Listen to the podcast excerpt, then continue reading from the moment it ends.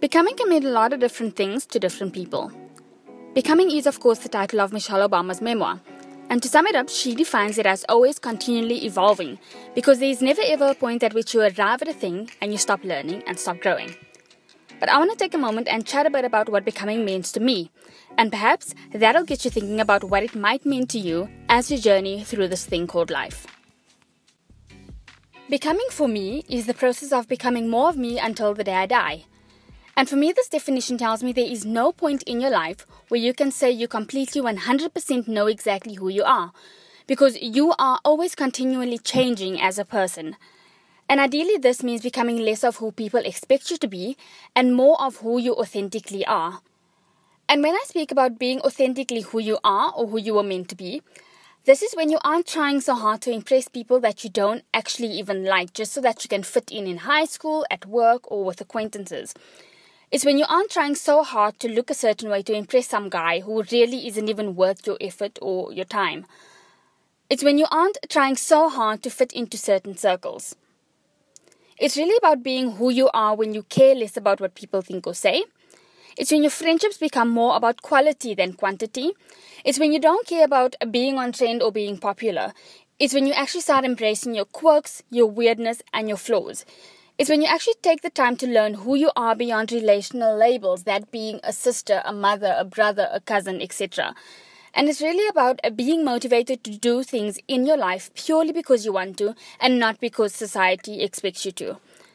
But these are all things that kind of come with age. You know, some people grow into it by 20, other people grow into it by 50, and other people never really grow into it at all because they aren't really open to this. But being wholly and completely and authentically you is definitely one of the most freeing things. And it's definitely a journey that I'm still figuring out as I go. However, becoming is a journey that's also not without its challenges. For one, it's really hard. It's so easy to get into a rut and become so complacent with where you are and where you're at in a certain point in your life that you actually don't realize that you are, in fact, stagnant. And once you do realize that and you actually want to make that effort to grow and change and progress, it can be quite jarring. And it's so easy for people to say, you know, just do it. But figuring out how to do it, often with limited resources and circumstances that are quite limiting as well, it can be quite a challenge. Secondly, becoming can be lonely. As you grow and change, not everyone can tag along on that journey. And if you're being honest, if you think about where you are right now and where you'd like to be, sometimes there are people in your life that are either hindering your growth, that won't support your growth because it, it just won't benefit them in the long run, or these people simply just won't fit into your life anymore because your goals and your mindsets would just be that different. And that's perfectly okay. Growth is a very personal thing, and everyone experiences it at different paces. And leaving some people behind in that process, it happens. Um, you know, there's a quote that I love so much, and it says, Work on yourself and vibe alone for a while. And I'm all for that. Because you're vibing alone, your judgment and your view isn't clouded or influenced by the opinions of others, and sometimes that is exactly what you need in the season of becoming. Becoming is also life changing. Usually, when we speak about life changing, our minds immediately go to life changing in the positive sense. But as much as life changing in relation to becoming is often positive, the change that, come that comes with it isn't always easy because change is often uncomfortable and we aren't always ready for that. Even when something life changing is actually good for us, because we can't see that bigger picture, there's usually some sort of, you know, pushback from us because we're just too scared to move beyond what we know and actually fully step into the into that uncertain and unknown space. But we need to realize that we don't actually need to know everything all the time.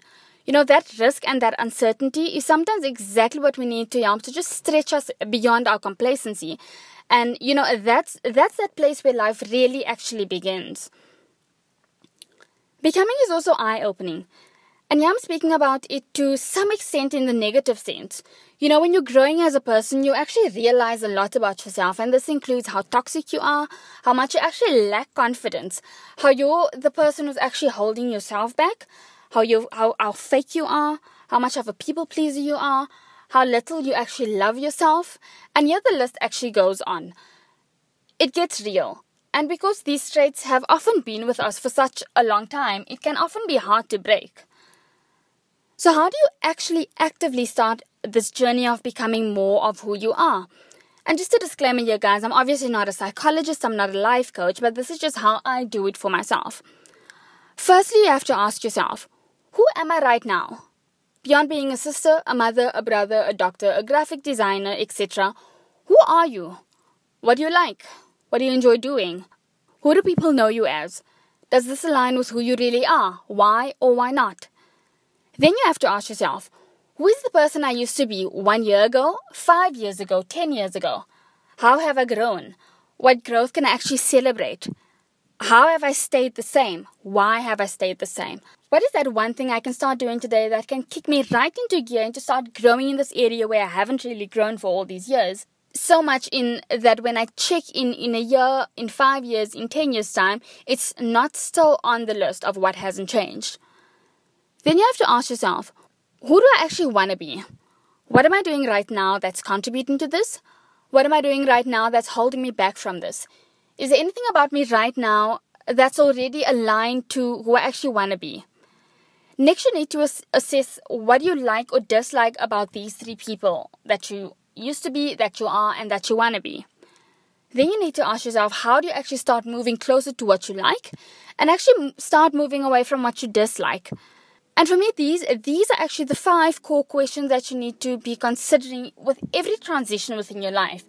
Because in this way, you are actually constantly assessing your growth or your lack thereof.